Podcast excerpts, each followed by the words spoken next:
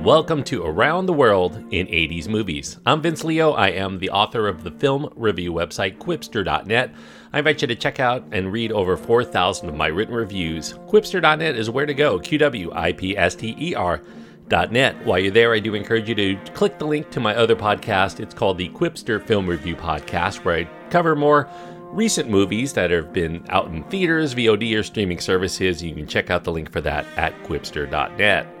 Today, I'm going to be getting into the second part of this three part series looking at films that are partially or fully set outside of Earth, but somewhere in the solar system. Last week, I looked at Total Recall from 1990, a film that has Mars as the setting for most of the second half. Today, we're going to go just a little bit further out into the solar system to Jupiter. Well, actually, a moon off of Jupiter for 1981's Outland. Outland is an R rated film. It does have brutal violence throughout, brief, strong language, and partial nudity. The runtime is an hour and 49 minutes. Sean Connery is the main star. Peter Boyle, Frances Sternhagen are supporting players. James Sikking, Kika Markham, and Clark Peters also appear. The director and the screenwriter for Outland is Peter Hyams. Now, before I get to the making of this movie, as well as my thoughts on it, I will tell you a little bit about the story. It's set sometime in the future, kind of the near future, I suppose. Humans have established mining operations throughout the solar system. The one that we are covering in Outland is one on Io. Io is a volcanic moon that is orbiting Jupiter. It's about a week's distance from the nearest space station, we learn. The mining base is currently shattering records for productivity there. And Sean Connery, he plays a man named William T. O'Neill. It's O'Neill's second week of this one year stint as the federal district marshal of this isolated space community, the miners there, but also some of their families, sometimes other workers are there too. Work hard, play hard is the motto of the mining operations general manager, played by Peter Boyle. His name is Mark Shepard, and Shepard touts the production numbers as proof that his philosophy of work hard, play hard really works. The marshal, though, is alarmed because there's an increasing rash of suicides there, violent outbursts among the miners for no apparent reason. No autopsies have been ordered. The bodies are loaded on departing shuttles and they're disposed of through a burial in space. So, whatever the biological reason, if there is one, it's not just psychological. Maybe they're just going nuts from being cooped up in a space cavern for nearly a year. Well, he's going to get to the bottom of this. O'Neill's wife says that she's going to leave him here if he's going to continue his new assignment because she wants their young son, who's been shuttled around all over space for all of his life to all the various locations where O'Neill takes a job, she wants him to experience a normal life on Earth, breathe real air. Nobody else, not even his deputies, though, wants to rock the boat to get to the reason why there are so many suicides among the miners. By monitoring Shepard's goons, O'Neill discovers that the company is selling the workers this amphetamine like synthetic narcotic that produces, among them, hyperactivity. And this hyperactivity exponentially increases their productivity. Each of these miners averaging the sum of doing 14 hours worth of work during their six hour shift, and that's pretty great for their bonuses. But the drug does carry a pretty nasty side effect for some of them. Yes, you guessed it. Bouts of severe psychosis after nearly a year of taking the drug. So the marshal decides this really cannot continue. The company is going to do anything, though, to assure that O'Neill is out of the way so their gravy train is going to keep rolling along. And that's where the stage is set for the showdown of this film. Now, after completing 1979's Hanover Street, the writer and director of Outland, Peter Hyams, he wanted to make a Western. However, Westerns had been falling out of favor at the box office throughout the 1970s. Richard Roth, who was a producer who helped Hyams with his 1974 romantic feature called Our Time, he advised to find something new, something other than a Western. So Hyams went to his sons because they were just about to come upon their teenage years. What would be a good litmus test on what could be successful if he were to do it as a movie project? So he asked his sons what their favorite movies were, and both boys were very huge on Star Wars. Now, Hyams observed that Star Wars really borrowed a lot from Western tropes. He didn't understand why Star Wars would be so successful, but all of these other westerns were considered passe. Well, he realized that science fiction was becoming red hot at the box office, so he figured that maybe he could make his western if he could find a way to set it in space. So, thinking about a science fiction western, Hyams observed that science fiction movies made living in space look like such wonderful fun. Hyams, he used to be a reporter before he became a filmmaker. He covered space missions for NASA, and he knew that space was, in actuality, a pretty dangerous and hostile place for humans. A space settlement would, in reality, be like like a frontier settlement when Americans would be going west and exploring. Now, life would be difficult and dangerous being away from the creature comforts of civilization for so long, especially in the vacuum of outer space. Hardy people, just as in the frontier days, they endured adverse conditions for fast monetary opportunities like mining for valuable metals or oil, and Hyams thought that it could be interesting to take this frontier like Dodge City and place it somewhere out there on a planet in the future. The frontier would be less about trying to plant a flag for your country than it would be to mine fuels, mine metals, find materials to make corporations who would be able to fund such a costly expedition a fortune. So we as humans would go to other planets for these metals and minerals and mining communities would crop up resembling modern oil rigs, perhaps. Like these frontier towns from a hundred years ago, people who had a checkered past would leave Earth hoping to turn things around for making a quick fortune. They would be most willing to endure the terrible living conditions of what a space colony would be because they didn't really have a lot to lose on Earth at home. These would be probably rough, blue collar folk. They would be exploitable, well away from civilized society.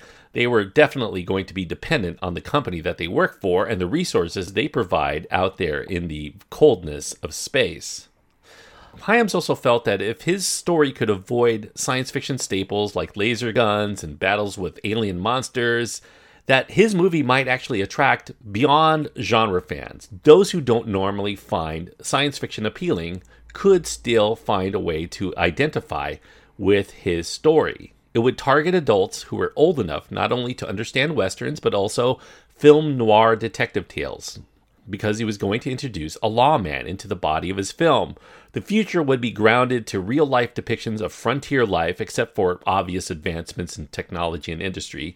The complications we would find of living within this enclosed environment on another planet. That would be a new wrinkle. But Hyams determined he was not going to pepper the future with a bunch of Flash Gordon type doohickeys. The future should resemble a very logical extension of where we are now and where we will be 100 years from now. So Hyams wanted to restrict the futuristic frontier to be within our solar system instead of a billions of light years away in some sort of other galaxy. That was way, way into the future from where he wanted to be. Now, as he was coming up with his concepts for his screenplay, on the news, NASA space probes, known as Voyager 1 and Voyager 2, they were sending back pictures of their travels. And Hyams found, in particular, the images of Jupiter particularly striking and imposing because of its enormous scale. It was something well beyond his comprehension.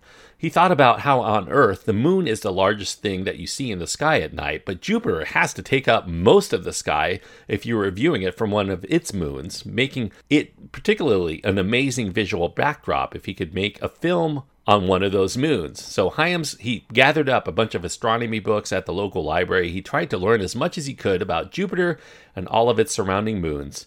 Of the moons, he liked the look of Io, the volcanic third moon of Jupiter, which he decided merited further exploration as his setting.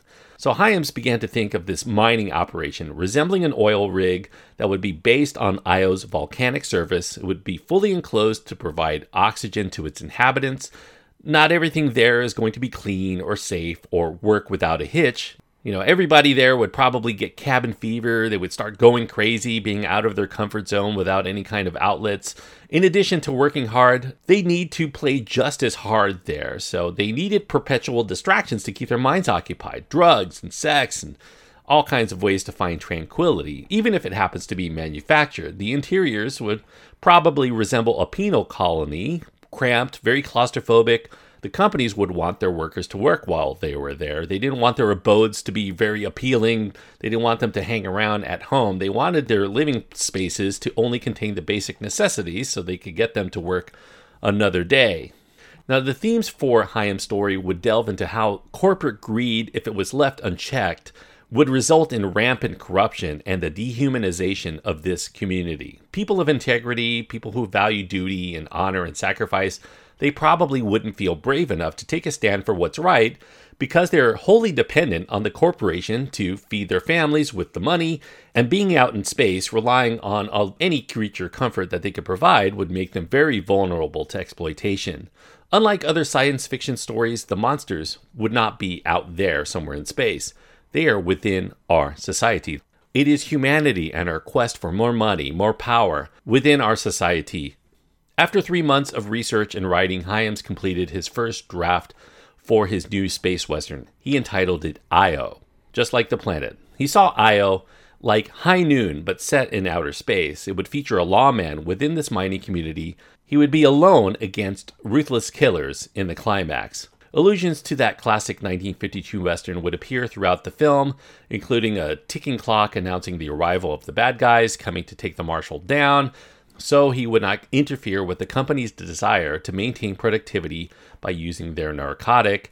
He retitled IO to Outland after he started shopping around this script, and studio executives thought IO, IO, looked like 10, which happened to be, in 1979, a pretty big hit at the movies. 10, made by Blake Edwards, of course, starring Bo Derek and Dudley Moore.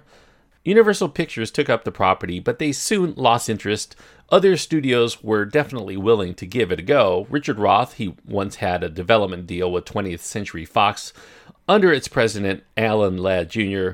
Ladd was at Fox greenlighting huge hits like Star Wars and Alien, definitely influences on Outland. Ladd and many other executives at Fox recently left to form a new film production house called The Ladd Company. Hyams chose the Ladd Company to take over what would become Outland over all of these other interested studios because it would be their first high profile film. They had done before in 1980 Bette Midler's concert film called Divine Madness, but this was really their first narrative feature. Hyams felt that the Ladd Company would put extra effort in making sure Outland had everything needed to be a success, and Hyams was right. The Ladd Company scrutinized everything in his script. The script underwent six revisions before the production began. The Ladd Company was willing to budget Outland at about $14 million. The set design that they envisioned, they wanted it to resemble the blue collar look of Alien in its aesthetic, especially since it was coinciding with the working class characters at the mercy of corporate interests, which is a theme of Alien.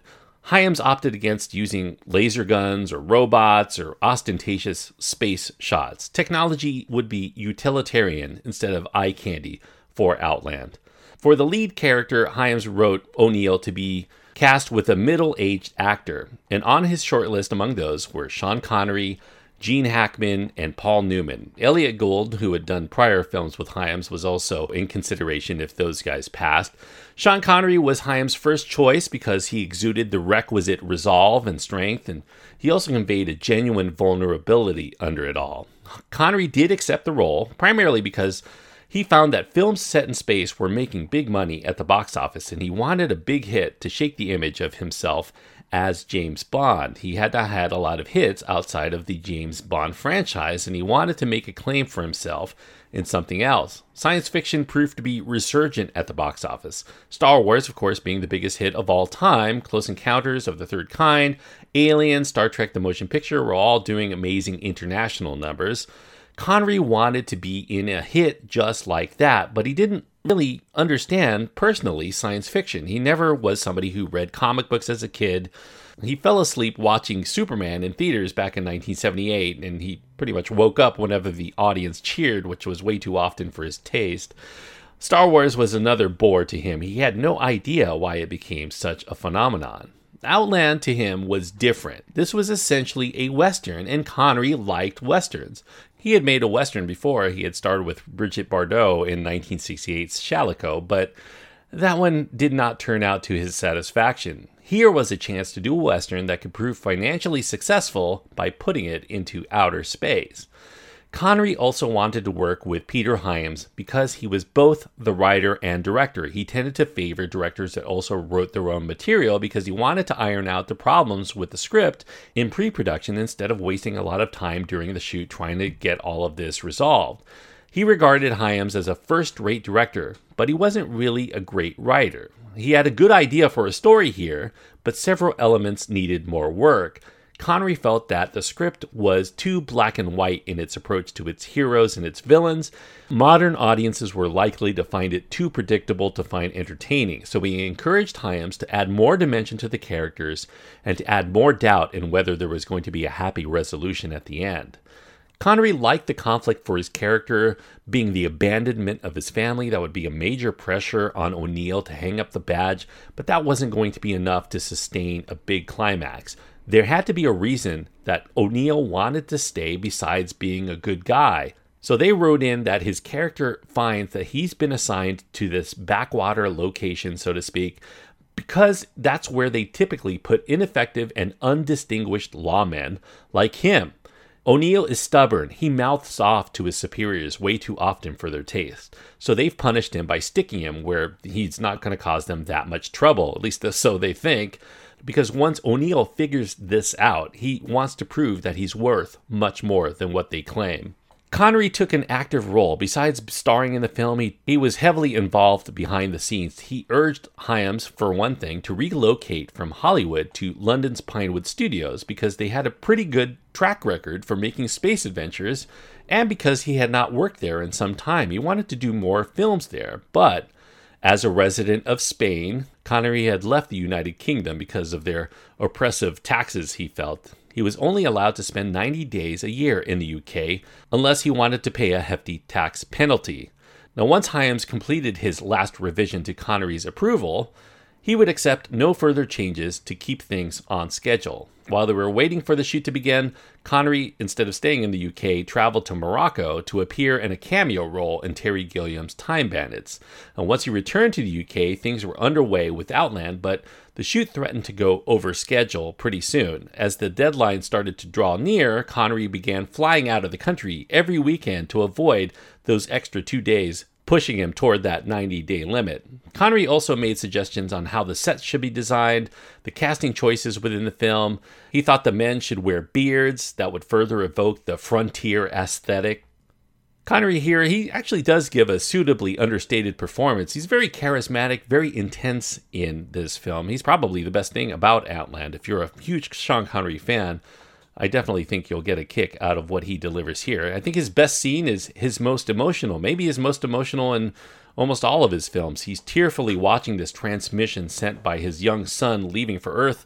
The performance by the son, who's obviously just reading off of cue cards or something, is not that great, but Connery still manages to make it an emotional scene. Stage actress Frances Sternhagen. She's terrific as the acerbically funny smartass called Dr. Marion Lazarus. This was a role that Peter Hyams had written with Charles Durning in mind, but Sean Connery thought that the banter that's in the script would work better if the character were a woman. He suggested Colleen Dewhurst, but Dewhurst was unavailable, so Hyams' sister Nessa, she was a casting director at Warner Brothers, she recommended Frances Sternhagen as having similar qualities. So Hyams overrode the producer's request for somebody with box office appeal because he wanted somebody very strong to anchor that role. Sternhagen based her performance on a woman that she knew who experienced a lot of disappointments in her life, but she had always determined to make the best out of whatever bleak situations come her way. Her sense of cynical and derisive attitude fuels a lot of the humor as her defense mechanism. And when she meets O'Neill, she admires him. He's a man of integrity. He does not succumb to the corruption or indifference that everybody else she's met within the mining community exudes. Now, Hyams did not want the mining colony to look outwardly beautiful because it's on Io. Nobody's going to really see it from the outside, so it was built for functionality and to protect the life that is held within primarily. The colony model was about 1 200th scale. It took about 80 technicians about three months to make. A lot of small fiber optic lights, thousands of them, all over this thing to look like real lights. There was a working little elevator in there solar panels on it that uh, are meant to provide power, a rotating radar scanner that all gives the impression that it's a self sustaining community, but also has communication to the outside. This was an 18 foot miniature edifice. It was inspired by the look of oil rigs on Earth, but definitely contained because it's an environment where there's no oxygen outside. Now, Outland made a lot of news at the time because it was employing a new visual effects process called Introvision. And that was this plated system that seamlessly puts live actors in front of this giant 60 foot front projected screen and they could also be behind objects in front of them, and it looks like they are within the environments, captured live on the set. So, because it was captured live and they could actually see the footage on the dailies, this would avoid the lengthy delays for external blue screen or optical processing or having to create giant sets for all of these actors. Little people did stand in for the actors when they were doing external shots in space when they had their spacesuits on, and that would provide additional scale to their models. Using the Introvision method, the film only had to pay about a third of the cost of doing the same with blue screen effects, so it was a big savings there.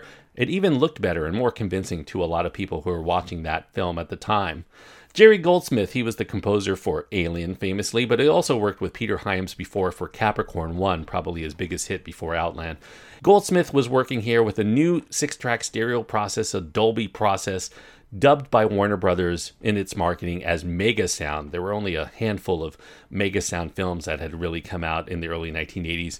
Goldsmith found Outland particularly difficult because he wasn't able to grasp the human element of the characters. Consequently, he feels that the emotional component of the score isn't really as connected. It's not as emotional as he would like it to be. A lot of people find that the score for Outland actually is quite similar in some respects to the one he did for Alien. Now, Hyams did his own cinematography for Outland. Stephen Goldblatt actually is the credited person for the cinematography, but he was really chosen here just to appease the union, the American Society of cinematographers. Hyams had been trying to get into that union for a long time, but they actually rejected Hyams from being a member for decades. It was kind of a almost a running thing. They felt that they despised him and they never were going to let him in.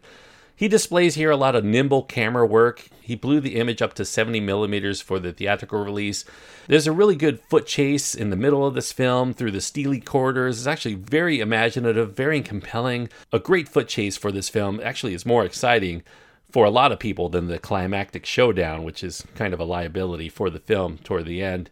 John Stears, he worked on Star Wars. He worked on several James Bond films, including those done by Sean Connery. He headed the visual effects here. He gave a shifting look to the sulfurous molten ground of the volcanic nature of Io. The miniature mining colony was presumably placed on stilts to remain stationary while the ground, the molten ground, shifted around it. Now, viewers who are bothered by questionable science, questionable human motivation, you may have a harder time enjoying Outland outright because this is really more of a genre piece, a genre exploration. This definitely does not strive to be absolutely accurate in its science. Hyams, who was not a scientist, he actually just wanted to be accurate to where he thought human race would go, the science just had to be plausible enough for most people to buy in order to deliver the Western that he wanted on top of it. Now, there are implausible or unexplained story elements for nitpickers. You know, this is not going to stand up to a lot of scrutiny because you might wonder how they achieve Earth's gravity within the mining compound when the moon is only 18% of the gravitational pull of Earth even if you're one foot outside of the exterior of the compound, if you think that there's some artificial way that they're doing it, you don't have the gravitational pull there for some reason. Now, in another scene, O'Neill extracts blood with a needle from somebody who's been deceased for some time. Try to get a blood sample. You know, all the blood should be at the bottom of his body, not the top of his neck when he's laying down. That would even happen in lower gravity. So the blood also looks way too bright and it has the liquid consistency of Tabasco sauce when you see it. It almost looks like they're sloshing around Kool Aid.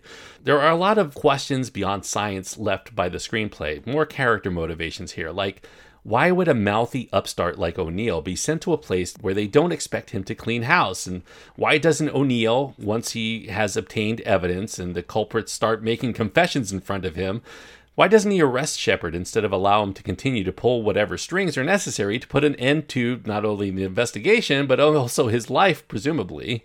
And why doesn't he record all of this evidence that he finds or these confessionals? And why does he flush the evidence down the toilet? At least that's what he says he does. And once the assassins start to come, why is he not spending more time preparing with a lot more tactical strategies or booby traps? He sets a few of them, but definitely not enough. He seems to be more into drinking and idling rather than preparing for the oncoming battle with hardened assassins. And why did they all carry firearms within this compound that easily could destroy their operation? They could blow a hole into the wrong spot in the wall, and all of them are going to suffer. And of course, this all comes into play I think also as a High Noon remake, it doesn't quite translate. For instance, The Lawman, if you watch High Noon, he's protecting a town full of very timid, very scared folk who are too frightened to take on these hardened killers. Now, in Outland, the townspeople are not these timid type. They're actually burly miners. They're used to fighting amongst each other. Death, as it turns out, tends to be a nearly daily reality in those parts. So life is cheap. They definitely would not have as much to lose. I guess the assumption here is that these men are morally compromised by the money that is flowing in. They don't perceive any physical threat unless they make waves, so they're not going to make any waves. They're not going to stop that proverbial gravy train from coming in. Now, they did a couple of preview screenings for this film with an audience, and that revealed that the ending did land a lot flatter than they had anticipated. So they decided to do some tightening up of the climax. Four and a half minutes actually is trimmed off of that. There were a lot of tracking shots up and down hallways. And in the newly edited version, we are only shown two assassins, and there actually turns out to be three. They edited that climax out so that that third would be a complete surprise to the audience once we do see who that person is.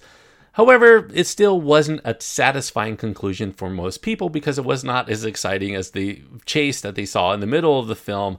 It still landed somewhat flat for a lot of people, and Outland resulted in a disappointment at the box office in the United States. It ended up only taking in $17 million off of that 14 to 16 million dollar investment. It was a bigger hit in some European markets though. Sean Connery's star power was very potent in some parts of the world and the popularity of science fiction was actually prominent in those parts as well. Critics, though, in the United States were pretty mixed on Outland. Some did find it a very intelligent change of pace for the movie theaters. Others did proclaim Outland a dull formula story that had science fiction used mostly as a gimmick. Those who despise Outland do point out the glaring plot holes and the frustratingly obtuse character motivations contrived to keep the narrative tied to High Noon, even when it made little sense. So it's kind of a mixed bag. You may love it, it may drive you mad, but if you're a Sean Connery fan, or if you're a fan of westerns, you're probably going to be a lot more forgiving. To find Outland ultimately quite entertaining. Now, personally speaking, I do think that it's not as exciting as it probably strives to be.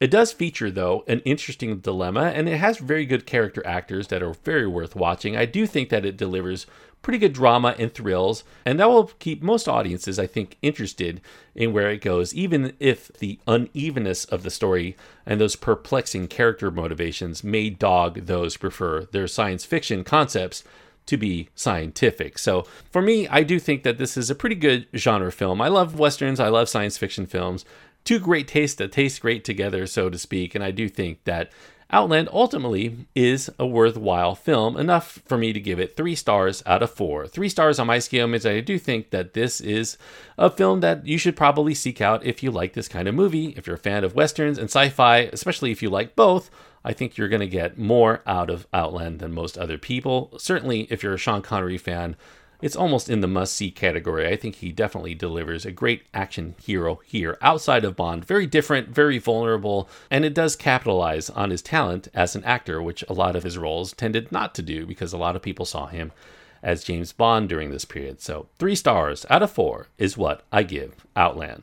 Kind of as a coincidence, Sean Connery's next film that he did after Outland was called Five Days, One Summer, and that was directed by the man who directed 1952's High Noon, Fred Zinnemann himself. How's that for a coincidence? Now, there was a remake that was discussed in 2009 of Outland. It was going to be directed by Michael Davis. He was the director of 2007's film called Shoot 'em Up, the Clive Owen film. The Western influences of Outland were going to be mostly removed here. It was going to be much more of a tentpole type blockbuster, and the plot would involve a cop discovering a deadly conspiracy threatening the city that's orbiting Earth's moon.